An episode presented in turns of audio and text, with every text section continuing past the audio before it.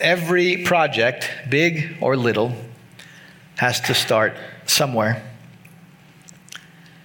The plan of God is moving forward for the Israelites. They got back to Jerusalem, they've resettled, reestablished their homes.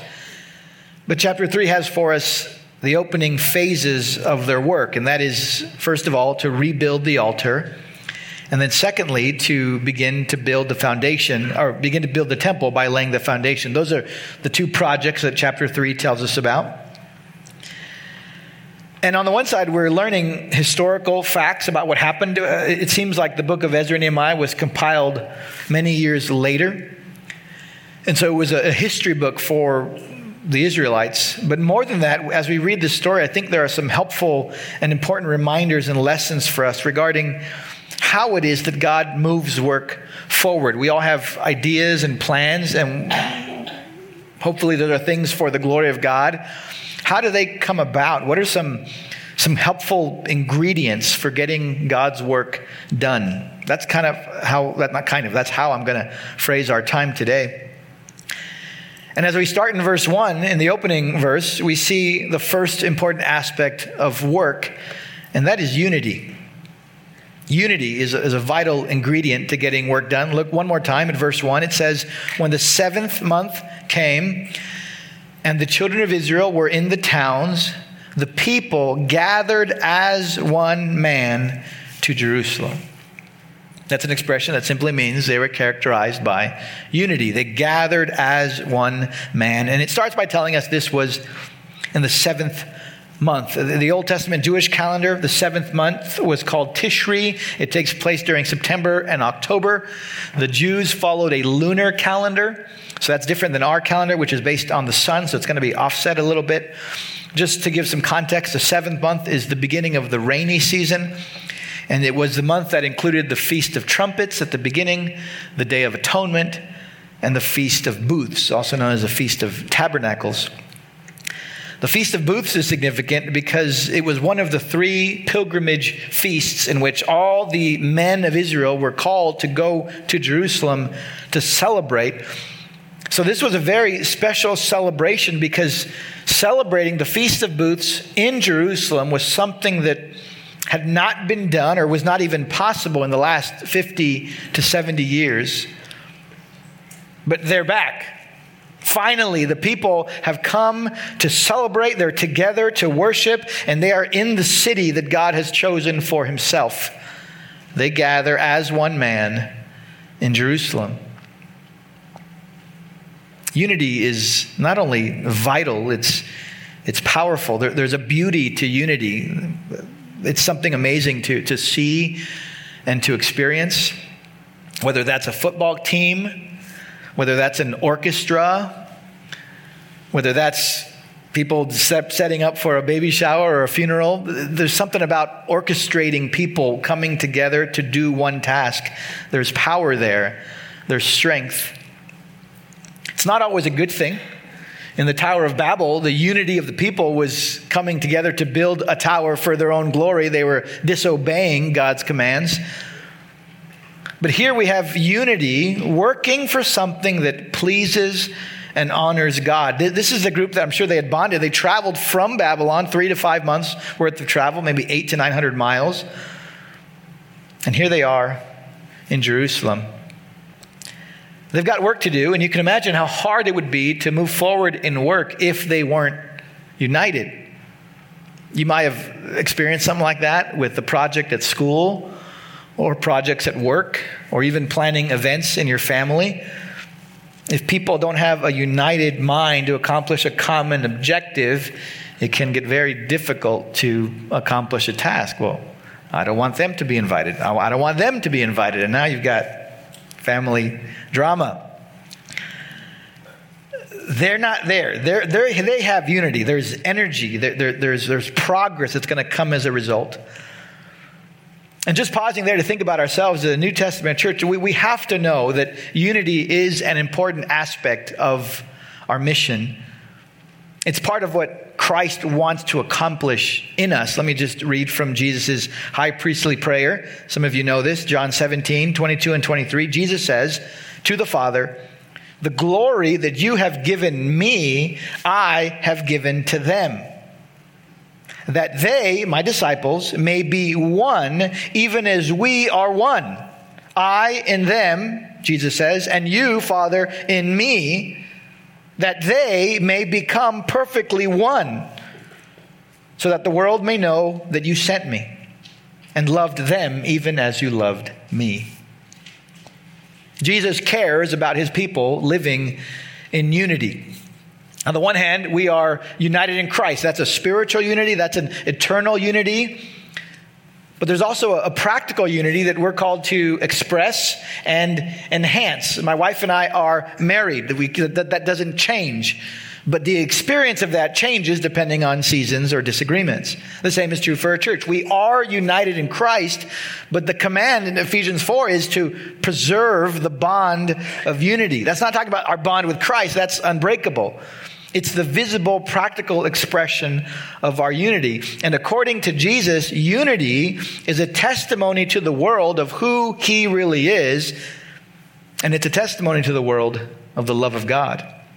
So, our unity is the result of the unity within the Trinity, but it's also a reflection of the unity within God Himself. One day we know we will be perfectly united. Christ's prayer will be answered. We will be perfectly one. We will attain, Paul says, the unity of the faith. But until that day, for the glory of God, we're called to preserve the unity. We're called to portray the unity that we have there's a bunch of passages that could be mentioned. I only want to point out one to you from Philippians chapter 1 verse 27. This is what he says to the church. The apostle Paul says, "Only let your manner of life be worthy of the gospel of Christ." so that whether I come and see you or am absent, I may hear of you that you are standing firm in one spirit, with one mind, striving side by side for the faith of the gospel and not frightened in anything by your opponents. Lord willing, next week we'll get to Ezra 4 and we'll deal with the opponents to the work of the Israelites. But when any difficulty comes, any type of barrier or opposition comes, what, a, what an important and what a valuable thing it is if the people are united. And we have to understand that God has not called us as a church to build a building. We already have a building, but even if we were building a building, it's not the same kind of work that the Israelites have. They have a mandate from God. They would be sinning if they didn't build the building. But we are called to live a life for the glory of God that proclaims his excellencies to those around us. And it is not the intention of God that any of us do that alone. There's going to be opposition, there's going to be difficulty and challenges and barriers. But to the degree that you are connected with others in the church, you will be helped to move forward.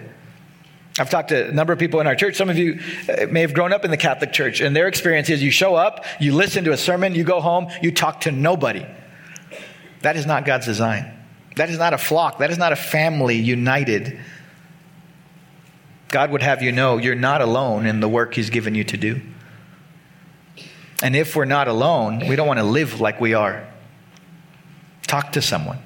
Connect to them. That's part of the goals of even the family life groups. You get into someone's house, you, you have a meal with someone. Unity is such an important element in moving forward in the task God has given us. You have, all of us have problems marriage problems, problems with kids, problems with the home, problems with finances, whatever. We do this together. That's God's intent. That's the power of unity. As we come to verse 2, we see a second component important for moving God's work forward, and that is leadership. Good work needs unity, and good work needs leadership. Look at verse 2. Then, so while they're, they're all in their homes, everything's established, then arose Jeshua, the son of Jozadak, with his fellow priests, and Zerubbabel, the son of Shealtiel, with his kinsmen. And they built the altar of the God of Israel to offer burnt offerings on it, as it is written in the law of Moses, the man of God. So here are two main names that we'll see in this first group of people that came back to Israel. We have Jeshua, he's the religious leader. He's also known as Joshua. He's a priest. Zerubbabel is a civic leader. He's actually in the line of David. He's recognized as a leader among the people, but though he's not a king, there's no official title that seems to be given to him. Jeshua and Zerubbabel. Notice one more time the verb used there for them. What did they do? Verse 2 again. Then they arose. They, they, the word means to get up. So seven, it, it's now the seventh month of the year. Everyone's in their homes. And if you will, you can imagine everybody's in their homes enjoying their new home in Israel. We made it. We're here. But they got up. It wasn't just about excitement and unity of the people. These men took initiative, and that's something that leaders provide. Leaders take the first step. Leaders are responsible to, to get the ball rolling. A good leader is not someone who just sits back and points a finger and tells you what to do. A good leader is one who is in the work. He's willing to do it himself. And, and, and maybe more importantly, a good leader understands what it is that needs to be done first. In other words, a good leader will be marked by initiative, but a good leader will also be marked by priorities. It's wisdom to know when to act, and it's wisdom to know how to act. I saw a news story yesterday that uh, one California congressman has introduced a new bill to Congress that would prohibit the sale, the distribution, and the use of glue traps to deal with mice and rats. Regardless of how you feel about glue traps, you at least have to wonder if that is something worthy of the time and the energy and the money that Congress has. Is that what should be our primary focus? Well, Zerubbabel and Jeshua, they know what needs to be done first. They have the proper priorities. They step up and they, with their families, rebuild the altar. This was a stone altar. That's where the animals are sacrificed. From what we can tell historically, and even in parts of Scripture, there was an altar already there in Jerusalem. But it was no longer an altar dedicated to the one true God. It was being used by the foreigners. Assyrians had brought in foreigners. The Babylonians had brought in foreigners so that the land would be filled with people. But they weren't worshiping Yahweh. And even if they were worshiping Yahweh, they were worshiping Him as one of the many gods that they worshiped. This was an impure altar. It needed to be made new. So Jeshua the priest and Zerubbabel the leader, they understood that the first priority of the people was worship. One more time at the end of verse 2, it says, They restored it as it is written in the law of Moses, the man of God. They needed to honor God, not in their own way, but in the way that He had told them to honor Him. This is something that very easily relates to leadership in church today because the leaders in a local church are the pastors, the elders, and their responsibility, like Jesus said to Peter, is to feed the sheep. Tend the flock. How do you do that? You teach the word of God. That's what uh, Paul told Timothy. Preach the word in season and out of season. Be immersed in these things. That is the non negotiable aspect of biblical leadership. You point people to, and then you help them follow the word of God. That's the responsibility of an elder. Men, that's your responsibility as a husband, as a father. You bring the word of God. Ephesians 5 says you model Christ by who washed his bride in the word. And just like with Israel, the priority and the motive behind everything we do is worship. That's the overarching goal of your life. And it should be the overarching goal of, of our church. It's, it's worship. We are here to worship God. The specific mission the church has been given is to disciple and to evangelize. But the purpose behind those things is worship. Jesus told the woman at the well, the Father is seeking worshipers. When we evangelize, we're telling people who don't know God how they can know and truly worship God through Jesus Christ.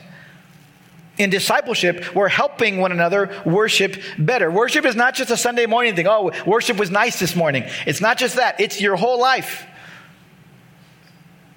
Paul said, whatever you do, whether you eat or drink, do it to the glory of God. Everything points back to worship. John Piper once said, uh, missions, it applies to evangelism, but evangelism or missions, he says, exists because worship does not. Hopefully that makes sense. Missions exists because worship does not. There are people who don't know God. They don't worship Him properly. And so in evangelism and missions, we give them the truth so that God is worshiped. We tell people about Christ. We want people to grow in Christ, not because we're earning points, not because we're trying to earn, earn a na- make a name for ourselves or for our church. We do it because we want God to be worshiped. It's for His glory. And that's something we have to allow to sink into our hearts and we need to remind each other about because we forget so easily. Everything in life is intended to be an expression of worship, whether you eat or drink or whatever you do.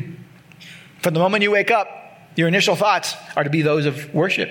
You start making breakfast, it's to be an expression of worship. Lord, I'm going to drive to work right now. I'm going to do it as an expression of worship. Lord, I'm going to sit down and do my job. Let me do it with an attitude of worship.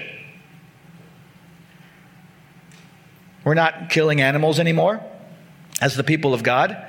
So, what's our worship? Well, as we read this morning, Christ has died. He's the once for all sacrifice. But what do we do to, to, to, to show God our appreciation, to serve Him? Romans 12 says, present your bodies as a living sacrifice. Present your bodies as a living sacrifice, holy and acceptable to God, which is your spiritual worship. That's the goal. Worship God. The church of Christ is to be unified in a life of worship, and that's what united this generation of Israelites. Unity, apart from God's instruction, is at best meaningless, at worst dangerous. Again, the Tower of Babel. They're united to do something that dishonors God. So when Zerubbabel and Jeshua stood up and they rebuild the altar, what they're doing is restoring true worship. They're restoring obedience to the law of God. Restoring the altar is also what enabled the people to call out to God when they needed help. Because God was not going to hear their prayers, God was not going to accept them unless they gave appropriate worship, which is laid out in the law of Moses. So, verse 3 continues it says, They set the altar in its place for fear was on them because of the peoples of the land. Some people, some translations say despite the fear. Other translations say it's because of the fear. It could be that because they knew there's opposition, we got to get the altar done because that's what's going to enable us to be successful with these opposing people. They offered burnt offerings on the altar to the Lord, burnt offerings morning and evening. Verse 4 They kept the feast of booths, as it is written. And they offered the daily burnt offerings by number according to the rule as each day required. Verse 5 And after that, the regular burnt offerings, the offerings of the new moon, and at all the appointed feasts of the Lord, and the offerings of everyone who made a free will offering to the Lord. From the first day of the seventh month, they began to offer burnt offerings to the Lord. The altar matters. The people needed to be right with God. And you have the reference there to the Feast of Booths or the Feast of Tabernacles. The Feast of Tabernacles lasts a week. I've always thought if we had that today, kids would love it. You're not allowed to live in your home for a week. You built, you take a tent and you put it in the streets or in your backyard and you live there for a week. Or they had booths. They would take branches and make themselves little booths to live in for a week. Why? It was a reminder that God had freed them from Israel. And then for 40 years, they were sustained in the wilderness while they lived outside. You can read all about the Feast of Booths in Leviticus 23. He describes how that should work and the first days of the solemn assembly, and the last days of the solemn assembly, and what they are do to sacrifices. Also significant, though, is that the Feast of Booths was the time of year when Solomon's temple was dedicated. And you can read that in 1 Kings chapter 8. This generation, I assume, they know their history, they know the Word of God, so they would have gathered to celebrate the Feast of Booths and understood the significance. We are here to rebuild the temple that Solomon built. It's also the time of year where the, the, the harvest had just finished. And that would have been another reminder of God's provision. And so for that, they praise the Lord. There's a new altar in place. God is restoring us, God is reconciling us to Himself. So we praise Him. But even in that, there's a certain frustration. Something's missing. The work isn't done yet. One more time, verse 6. It says, From the first day of the seventh month, they began to offer burnt offerings to the Lord. Good. But the foundation of the temple of the Lord was not yet laid. Here's a third component for doing God's work well, and that is perspective. Perspective. If you want to do God's work well, you need unity. You need leaders. Leaders provide initiative, leaders give priorities. But we also need the proper perspective. We can and we should celebrate the good things that have happened, but we can't assume the work is done. The people are celebrating, but there's a somber note. The foundation of the temple has not yet been laid. Again, there's a reason to celebrate, but there's still more work to do. We'll come back to this uh, at the end. For now, we're going to move on to the next phase, which is now the foundation. How does that move forward? It's not just a little layer of concrete. Those of you who build no foundation, you've got to go deep. You have to be able to have a foundation that sustains the building that is to come. Verse 7, they take action. So, they gave money to the masons and the carpenters, those who work with stones and wood. They gave food and drink and oil to the Sidonians and the Tyrians to bring cedar trees from Lebanon to the sea, to Joppa, according to the grant that they had from Cyrus, king of Persia. This was all authorized. None of this was, none of this was hidden. Remember, they came, and what did they give from the people? Gold and silver. What did that go to? To establish their homes and to pay for the temple. And, and, and there's a lot of language here that parallels or mirrors what happened when Solomon dedicated the temple or built the temple. Tyre and Sidon are in the north. Both cities are up against the, the Mediterranean coast. They have cedar trees. And the easiest way to transport them, since they're on the coast, is to take it to the boat, bring it down. It lands in Joppa, that's in the north of Israel, and then they bring it down to Jerusalem. Construction for the temple, though, has to wait. You have to wait till all these supplies arrive. And we get to verse 8 and we find that it's now five months later. It says it's the second month of the second year. The, the beginning of the chapter says the seventh month of the first year. Verse 8 In the second year, after their, sec- after their coming to the house of God at Jerusalem, in the second month, Zerubbabel, the son of Shealtiel, and Jeshua, the son of Jozadak, made a beginning. There again is the leadership together with the rest of their kinsmen, the priests and the Levites, and all who had come to Jerusalem from the captivity. Again, unity. They appointed the Levites from 20 years old and upward to supervise the work of the house of the Lord. And Jeshua with his sons and his brothers, and Kadmiel and his sons, the sons of Judah, together supervised the workmen in the house of God, along with the sons of Henadad and the Levites, their sons and brothers comes back to the value of good leadership. It's not just if they said, look, guys, just build us a temple, make it look nice. I'll come back in six months and see how it went. That's not the plan. They put people in charge. 20 years old and upward, you're a Levite. These are the ones God had appointed to be in charge of the temple. You are going to supervise the work. That's what it says in verse 8. That's what it says in verse 9. Twice that word comes up. They're there to supervise. How many of you enjoy having a supervisor? Supervisors get a bad reputation in our culture. There are very bad supervisors. But we also have to admit that our disdain for supervision is usually tied to our own pride. Good work needs good supervision. I think that's especially true in construction. It's easy to milk the clock, waste time. You can ask, Derek's not here, ask Bruno, ask Derek, ask any of the guys in the church who build big projects. Someone has to supervise the work. It's a lot better to have a team work on a big project, and part of the team means someone has to supervise. Everybody at McDonald's has a job description, but there's still a manager there, right? It's not just so Karen has someone to talk to, it's someone there to make sure that everybody's doing their job. You need a supervisor. Yesterday, I put a load of laundry in. And ours, it was the front load, so I pull out a little tray, put the soap in there, put the clothes in there, turn the machine on. And then two minutes later, I come back and I realize I never pushed the soap tray back in. So it, was, it, would have, it would have washed the whole load with just water. I didn't do it on purpose. But I just, it's only two minutes, so you push it in, it's fine. Mistakes happen, right? Mistakes happen in any job. Supervisors are in place because there are lazy people who aren't going to do their job, but you also have well meaning people who need a second set of eyes. That's what a supervisor does. Supervision enables good work to move forward. You don't get the picture that these supervisors said, All right, here's the law of Moses. You got it. Here's the scroll. Just do whatever it says in there. I'll be back in six months again. No. They would have been there watching, helping the work move forward. On the one hand, we assume they weren't micromanaging. On the other hand, they weren't leading from a distance, like, oh, binoculars. Yeah, the work seems to be going well. We're fine. They're there. I saw, a, a, uh, I guess it was a story, but the, the clip of, ooh, I think it was a 49er DB.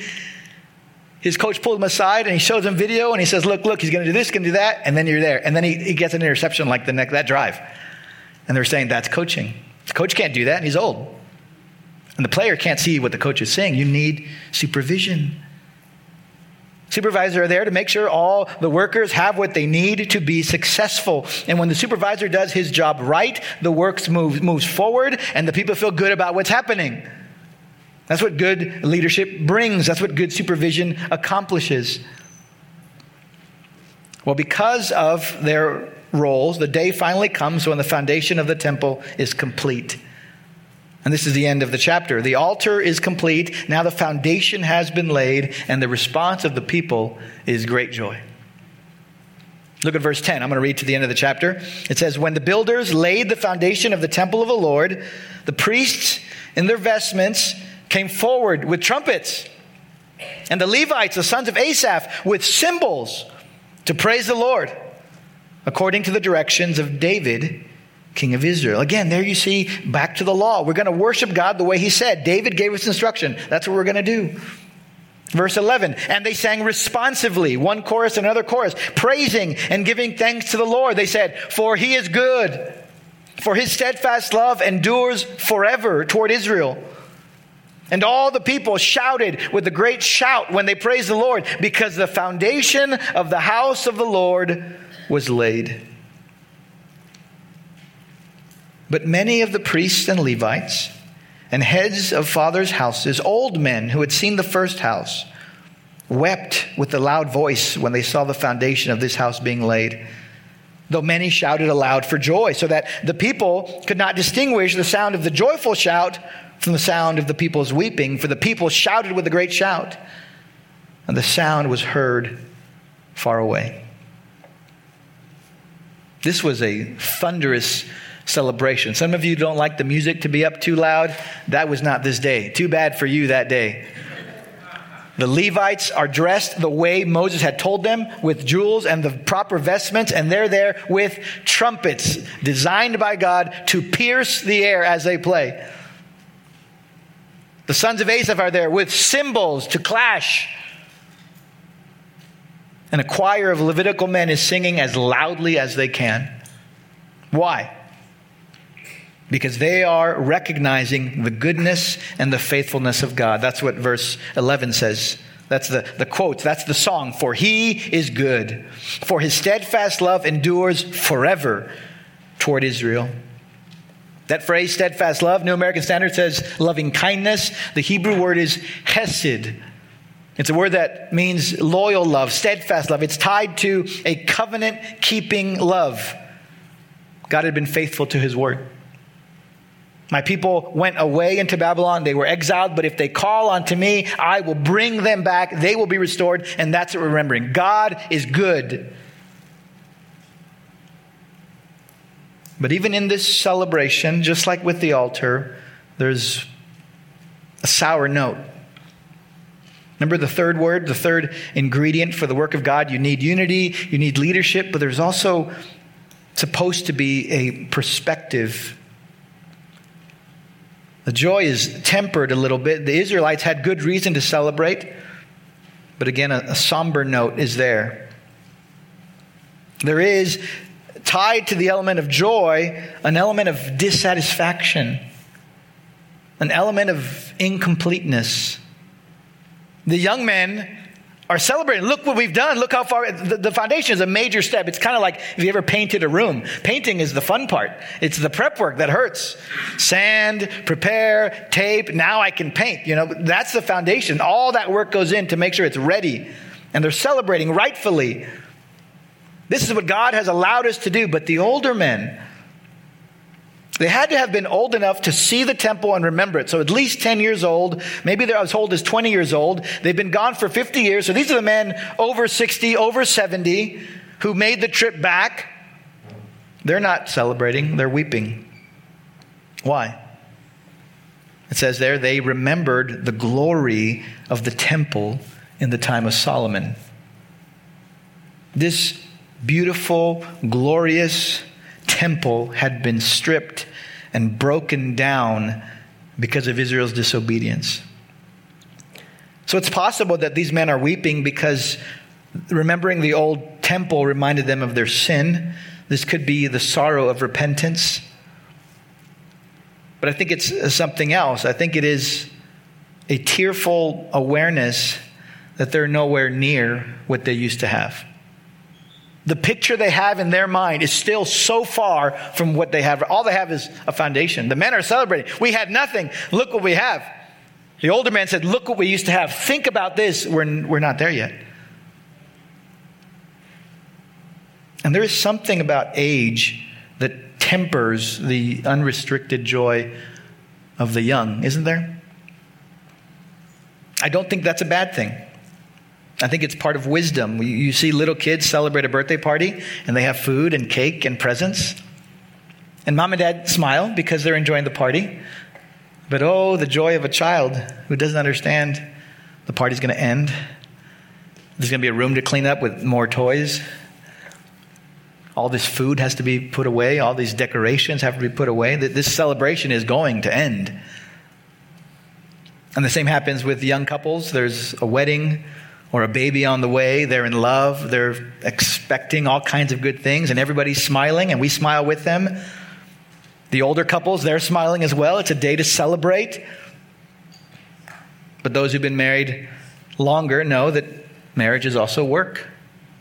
You are embarking on the adventure and the journey of marriage.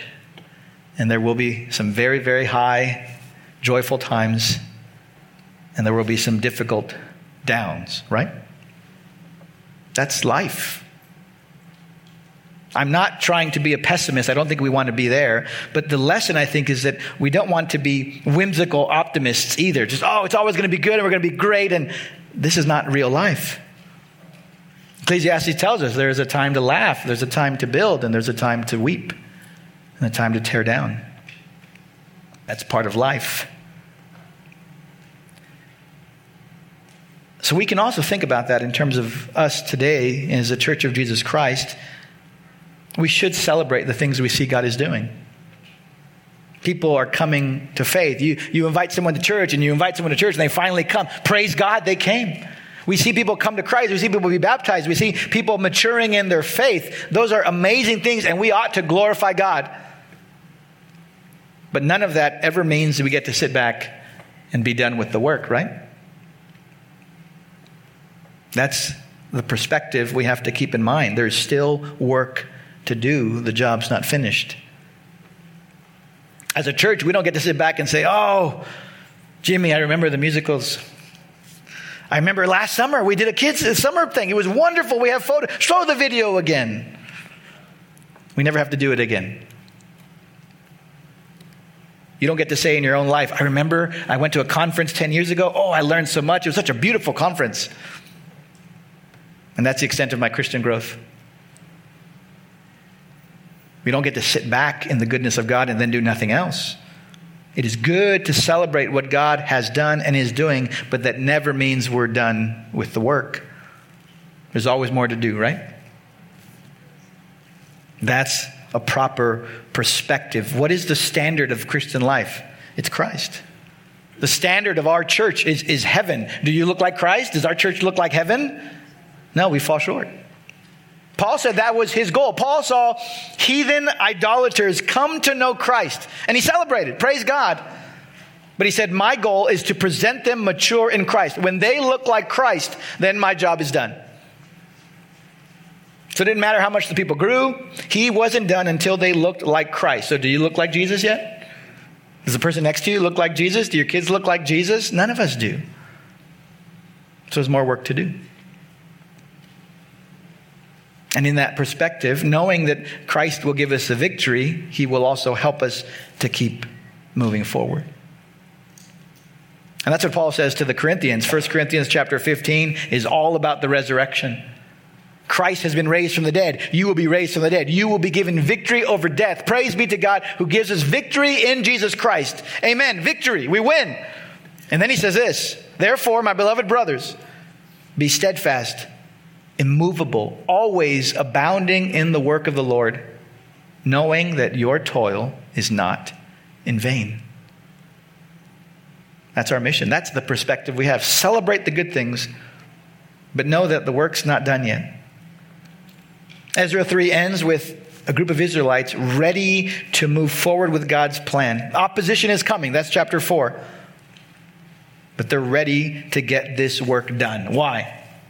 Because their desire is that the God whom they had abandoned would now dwell with them once again. This temple, we want to be complete so God will dwell among us and we will see his glory. And may we have the same heart as we move forward for the glory of Christ. We want to see the glory of Christ in our lives and the lives of people we minister to. Let's pray. Father, we rightly want to celebrate the good things that you have done from the first day of the church, now 2,000 years later. You have preserved generations. You have used men and women to bring the gospel to us so we would hear and know. And you're using the same gospel to grow as you are bearing fruit. And we're grateful for the times that we have been able to see and experience unity in the church and do great things for the glory of Christ. We're grateful for the men and women you have used to bring as leaders to give initiative and direction and wisdom to help us worship you rightly.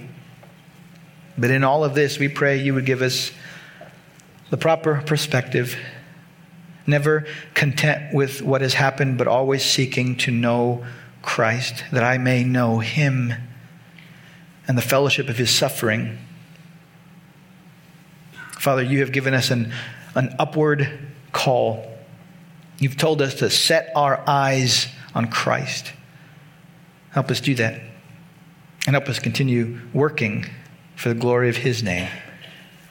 Amen.